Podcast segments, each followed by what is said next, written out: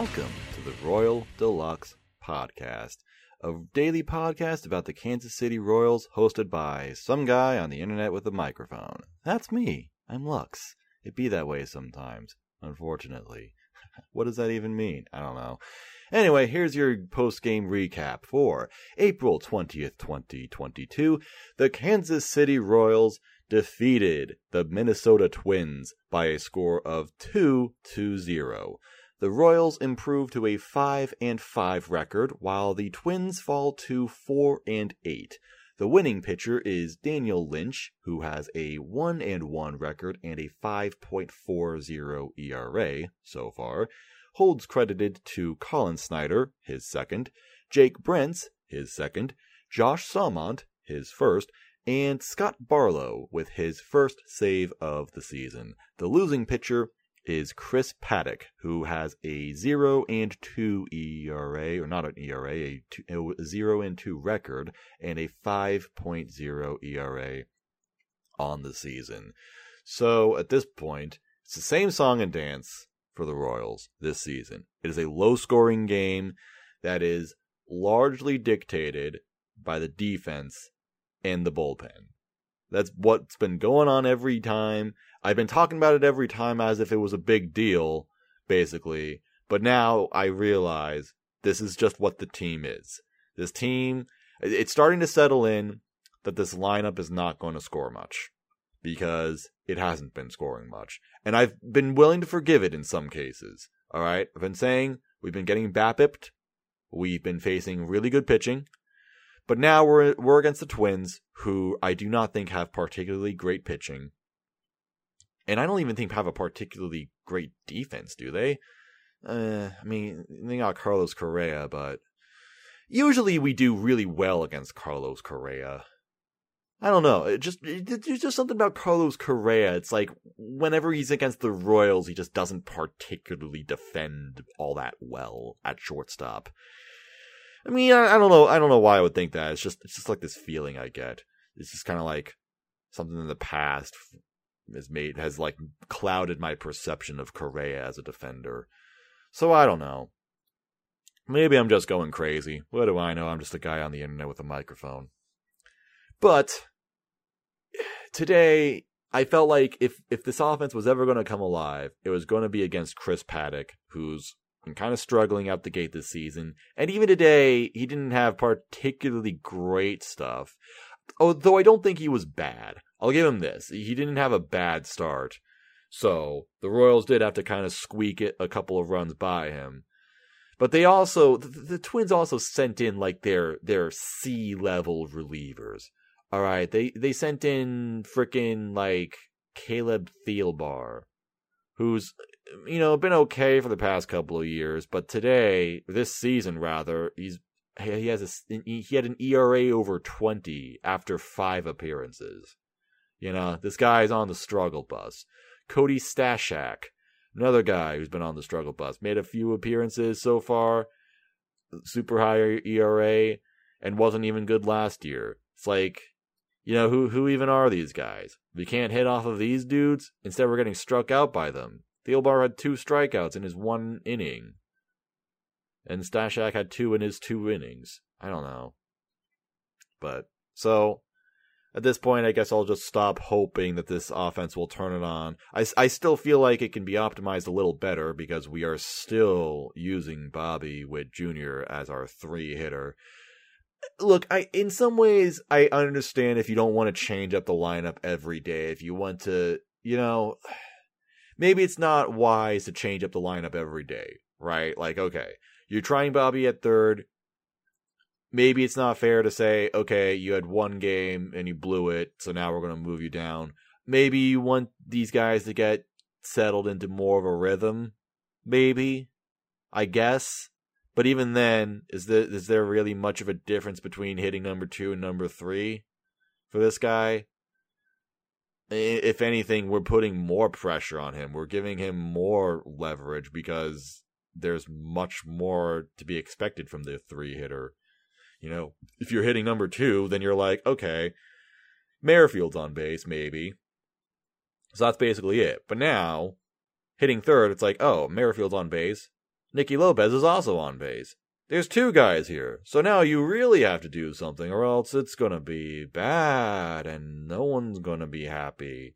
It'll be a big disappointment. And once again, with runners in scoring position today, Bobby Witt Jr. grounded into a double play. It happened again for the second game in a row. Two games with Bobby Witt Jr. at at number three. Two games where he's grounded into a double play with runners in scoring position. And two games where he's had no other hit. Or no hit at all, to be frank. So like I said, you, you, do you really want to continue going down this path? Look, I'm not saying he's going to ground. I'm not saying he's going to ground into a double play every game, but uh, is he going to do anything else at some point anytime soon? So like I said yesterday, I understand we have big expectations for him, and I'm not demanding anything drastic don't send him to Omaha or anything. That's not going to fix your problem. But just putting him at number three because we want him to be good at number three and we hope he'll be good at number three. That doesn't matter because instead we've got Salvador Perez, who is good at number three, or Andrew Benintendi, who is good at number three. Witt Jr. should be hitting after those guys at number five. I don't know why they're just going with this, or even number six, because frankly, Dozier is still hitting fantastically so far. Uh, it's just not good. It's just not good. This this lineup could be optimized a little more. Maybe it'll result in a couple more runs, but even then, at the end of the day, I don't think this is going to be a particularly great lineup because there's just not really much of a sign that this is going to be a great lineup. At least so far. I mean, maybe maybe making those adjustments, you know, maybe they'll make a big difference. I mean, I do think that maybe this lineup will catch fire if we can just get Merrifield going. You know, if if he starts hitting a little better, and he did have a hit today, so we we got a hit from Whit Merrifield today, so he was a little bit productive. And then you know expectations are that Witt Jr. will improve, and then you know suddenly you've got a one through six that is fantastic because Hunter Dozier is, you know, as long as he stays hot, as long as Benintendi stays hot, yeah, great. We can use this one through six. And then on occasion, Mondesi will do something. You know, Mondesi, he had a bunt single today. Not just, not just a bunt, but an actual bunt single. You know, this was the, the kind of occasion where you can actually get a bunt down and something good can happen. Because who was on base this time? Um, it was Benintendi. Benintendi was on third, so that's fine. Yeah, you can you can bunt when ben, when Benintendi's on third, and Hunter Dozier was on first, but that didn't matter. Too, well, I mean, it could have been a double play, maybe possibly, maybe not, because Mondesi's a really fast runner. But it, it doesn't matter because the point wasn't necessarily it wasn't an obvious bunt. It was a surprise bunt, and it went very very well because it basically went to where the fielders weren't or maybe they were there, but they had no idea that, that he was about to drop a bunt, so he, they were not at all prepared for it. So it was a good bunt. It was a favorable bunt, bunted situation, and it scored a run. That's how we got one of the runs. I don't think I mentioned that Bobby Witt Jr.'s double play scored a run because I personally don't think that that's a good thing, but scored a run. So okay, yeah, good job. But whatever. But I'm just saying, on occasion, Mondesi can do something. Like that. On occasion, Michael A. Taylor will do something. Although Michael A. Taylor probably shouldn't be starting every game. Can we uh can we can we take Michael A. Taylor off the, the off the lineup for for a bit? Can we give Kyle Isbel a start? You know, can can we try? Can we do something with Kyle Isbel? Please. Michael A. Taylor, okay, I understand. Michael A. Taylor had a hot start. He was hitting really well for the first like three games. Now he's at 207. He's not hitting well anymore. Stop starting him. Stop starting him. We know that he's not a great hitter because last year he was one of the worst hitters in baseball, actually, and we are still starting him. 10 games into the season. Okay. I don't, it's like, how long does this need to go on? How long does this, this need does this need to go on for everyone to prove that these aren't just like small little like streaks? That this is just kind of what's going on with this team. I don't, I don't know. Seriously, where's Kyle Isbel?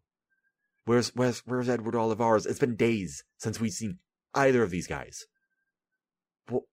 Why? At least Cam Gallagher is starting a little bit. You know, maybe maybe okay. Huffing some hopium, maybe we'll see someone new for today's game because they're using Cam Gallagher. They, they started him today and they started him yesterday. And they've got Hunter Dozier at first base while Salvy DHs, which is the way to go. DH Salvy on occasion. Uh, it's great that Salvy's hitting every day because Salvy's just that good of a hitter. But yeah, don't start him at catcher so much. You know, guy's getting old. You want to preserve his health. But Hunter Dozier at first base, I love this. This is great. And the reason why Hunter Dozier's at first base is because we found a way to get rid of Carlos Santana for a little bit. He is now listed as day to day. So he's not injured, injured, but he's day to day. So I guess he's just gonna not play until he's not day to day. At least that's what they should do. I hope they don't try playing him while he is listed as day to day, because that would be very stupid. Like I think that we saw from last year, playing guys while they are injured is not a good idea because they're really bad when they play injured. So, because that was what what happened with Santana last year, and maybe it was happening still with this year. Like, is is that why Santana has been so bad because he's still injured or injured again? I don't know. But Hunter Dozier was off to a terrible start last year as well, and he was injured apparently, but we played him anyway. Just just listen to his day to day. Just get someone else in there. Let them let them rest. Let them get it together physically. Okay? Stop forcing it. Just just it, it'll it'll take care of itself. Well, they'll be better in the long run if we just wait for these guys to play like they're supposed to. Eh, anyway, kind of rambling on about that a little bit. That's just kind of uh, what I expect from the lineup. Just it's going to be a low scoring offense, but that's going to be okay because this infield defense and this bullpen is controlling the game and they are bringing us these runs or these these wins rather. They're not really bringing us any runs but they are preventing runs. There's just nothing getting by this infield defense with Witt Jr. at third Mondesi at short Nicky at second Dozier at first. In fact I didn't mention this yesterday but Hunter Dozier made a pick at first base and I my my immediate reaction was Santana misses that. Because we've seen Santana miss picks this season, and seeing Hunter Dozier actually make a, a, a competent pick, it's like, yeah, this should just be what we what, what we're doing. I think Hunter Dozier is a, a, can be a better first baseman than Carlos Santana, at least at this point. I understand Santana's been like a been a respectable first baseman throughout his career, but right now, no, no, he hasn't done anything well at first base. But I think Hunter Dozier, I think he can get it done. I think we should just have him at first base full time until Nick Pratto gets here, which probably won't be for a while. Sorry to say. I know I was on the Nick Pratto hype train for a bit, you know, at the beginning of the season, but I'm kind of off that for now. I believe that he should uh, fix his strikeouts a little more hit a little better because uh, I know we were kind of spoiled at the beginning of the season because he hit like two home runs on his first day. So it's like, you know, seeing that it was like, okay, well this is ridiculous. But now it's like, okay, now there's a reason why he's in AAA. Same with MJ Melendez. Sorry to say. I mean, I want to see them. Uh, I want to see them in the major leagues as much as anyone, and I want them, to, but I also want them to succeed as much as anyone. Let's not have another. You know, look at what's going on with Witt Jr. right now. All right. do, do you want that to happen again? Right now. Let's uh take it one prospect at a time, I guess. In any case, um yeah, this defense is just it's fully complete with Dozier at first base. It's fantastic. I'm not saying Hunter Dozier is a first base, uh, he's a Gold Glove first baseman, but he's a competent first baseman, and I think that's all we really need. So, because this this defense, we're we're stopping everything Nothing's getting by. We're making great stops all the time. Even Witt Jr. You know, Witt Jr. hasn't been he hasn't really done much with his bat. I understand, but with his glove, awesome. No complaints whatsoever. His glove and his arm, because he also throws super well. So he's been great there. Mondesi, once again, phenomenal at shortstop. And he's turning double plays with Nicky Lopez. We got three of them today. And it, you know, we got three goal, we got three double plays. We turned three of them. There were more potentially. The only reason why we didn't get more is because we'd throw to second with two outs already. So th- this, it wasn't just three, you know, we, we only turned three double plays. That's because we only had three opportunities to turn double plays and we got all of them. But yeah, this, this defense is just I, I can't get over it. It's so good. It's so good. It's so exciting. And then you've got this bullpen that every night has been going four innings and going four scoreless. No, no, nothing's getting up. Nothing, we are not giving up anything with this bullpen. Everyone in this bullpen is doing their job. Collin Snider, fantastic, awesome. He gave up a walk. No one cares. Didn't matter. Scoreless inning. Jake Brentz got a full scoreless inning. Thank God. Thank God. Common Jake Brentz success. I love to see it. I'm living for this. This was a, this was this was peak Jake Brentz tonight. We got two strikeouts, full, uh, no hits, no nothing. This was d- the Jake Brentz that I know and love. No two out drama with Jake Brentz tonight. He got it done. Awesome, excellent. Scott uh, Josh Staumont pitched the eighth inning, scoreless, two strikeouts. Awesome, fantastic. Scott Barlow closed the game in the ninth inning, gave up a hit. Doesn't matter. No one cares. You know, Scott Barlow likes to get a couple guys on base to give them a chance, just to just to mess with them. That doesn't matter. Scoreless inning, got the save. Fantastic. It's phenomenal. And if it's not these four guys, then it's Dylan Coleman and Amir Garrett and Gabe Speier. Like, we're not going to have these this many relievers for the entire season. We only have expanded rosters for April. But man, who do you send down? Like who do you get rid of in April? Like I don't know, Joel Payamps? Can he still does he have options left? He hasn't even been bad. Like there's no usual suspect. At worst it's been Jackson Kowar and Brady Singer. Those were the two guys. Those are the two guys in this bullpen who have like ever given up runs. And then Jake Brentz, you know, in his couple bad outings. But like I said, Jake Brentz got it done today. And he got it done last time too. Jake Brentz is awesome. I love Jake Brentz. It's it's it's the starting pitchers, if not for some reason, who are who are just uh, struggling. But yeah, this bullpen is just phenomenal. It's already on Fangraphs. It's a top five bullpen in, in FWAR, in FWAR.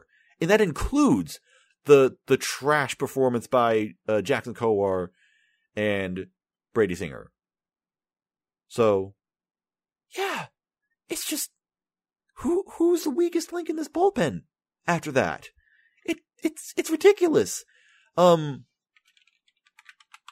Ranny on Twitter. I'm sorry, I have no idea what your name is. I have no idea how, you, how to pronounce your name.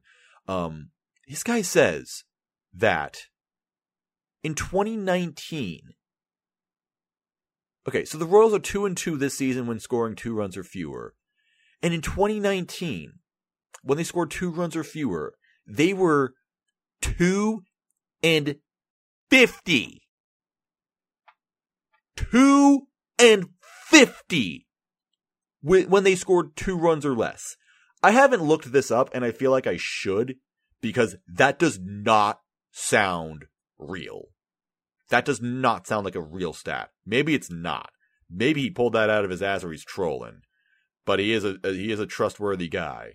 And, you know, looking back, 2019, we had Ian Kennedy as our closer.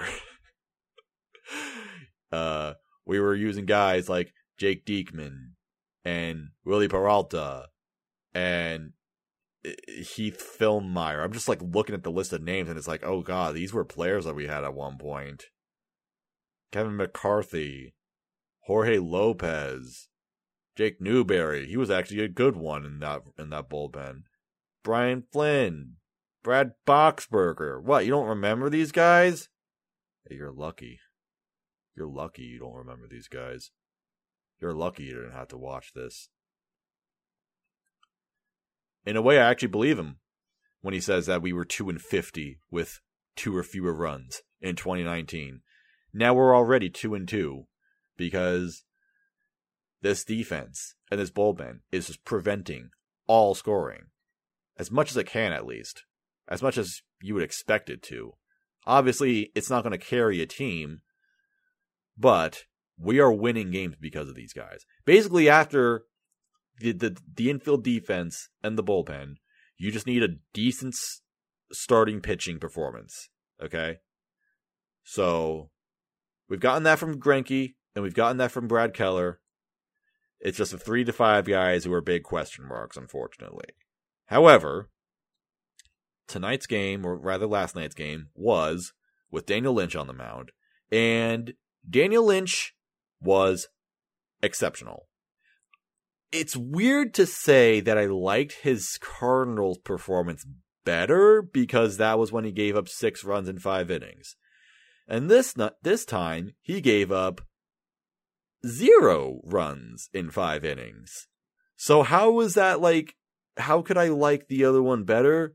Well, that was a game where Lynch just he had really great stuff and just gave up a few mistake pitches. And mistake pitches to what I feel like is or at least can be a very very good lineup. Tonight, or rather last night, he went up against the Twins who I do not think have a good lineup personally. I mean, maybe, may, look, there's potential, right, with, you know, Gio Urshela or Gary Sanchez, Miguel Sano. It's like these guys have had moments where they're great hitters. I personally don't believe in this lineup, uh, this Twins lineup. I'm sorry. You know, if, if any Twins fans are listening and, you know, they were really excited about this lineup, eh, I don't see it personally. But I'm not a Twins fan, so what do I know? I don't really follow them, so what do I know? But in any case, I feel like this lineup is worse than the Cardinals lineup. So, you know, I was kind of coping with his start against the Cardinals as being like, all right, it wasn't that bad because he just he made a couple he made a few mistakes, but the Cardinals just have a good lineup.